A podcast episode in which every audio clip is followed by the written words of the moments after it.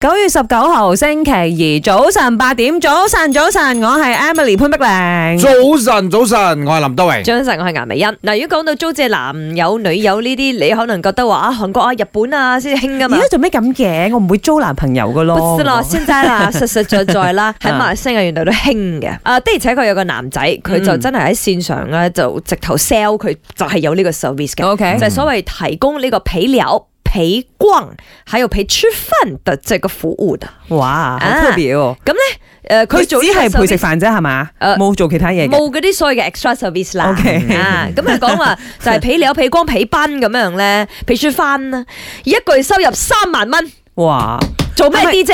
我佢個你 rate 有 card 六位數，我 冇，所以我唔係，我想講佢個 rate card 係咪一個中三千五啊？好似有冇冇瞄一瞄咁高，冇咁高。冇咁高啊？哦誒，佢曾經試過有人肯俾一個鐘嘢係咁嘅3500啊你你有自己 rate card，但啊係如果譬如啦，哎呀，sorry，我呢個 slot 冇時間㗎係冇，我已經陪另一個價女高就仔得嗯咗啦。係啊，咁啊，好，我俾你三千五，你你陪我，你 cancel 咗個 appointment，咁佢真係做。咁佢一定好靚仔啊！呃，我不懂啦，他純粹是視頻唔陪係聊佢吧？外形就一定要吸引先嚇嚇啦，嚇因為你唔好講哦，佢好有內涵，佢要同你傾偈好細心，因為呢啲要接觸咗先知咁啊。係你都要踏出第第一一步先啊眼一定要。係過咗關，你喺呢啲典型男人心態咯。你點有六位 數？你有六位數嘛？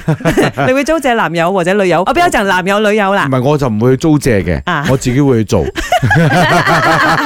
有冇人有冇人想租借下我啊？你 P M 我啊，唔該。你俾我啦，我會想嘗試試下。好奇，即係俾錢請佢嚟陪我傾偈，睇下傾得啲咩咯，陪我行街啊，睇下食飯。我好奇，純粹出於好奇，因為我唔需要啦。老實講啱 冇先？梗係啊啦。阿姐如果有聊天，搭吧，上 個陪你聊天啦。 I hear you， 係，我唔會你掛，唔會我唔會，我唔會，俾錢我去唔請會。陪聊我陪不会，我逛？不会，因為我也是很多人想要陪我聊天，我我 啊不會，不唔會得閒，暫時不會，我但係，會嘅。嗯誒，真的唔知道好奇啦聽緊個聽眾們。嗯，你願唔願意花錢去請呢啲人，真係陪你傾偈係，？或者你有過咁嘅經驗，我哋幫你變聲，我唔敢雖然，我唔敢出聲咗，係咩？係因為我準備俾人請嗰個啊嘛。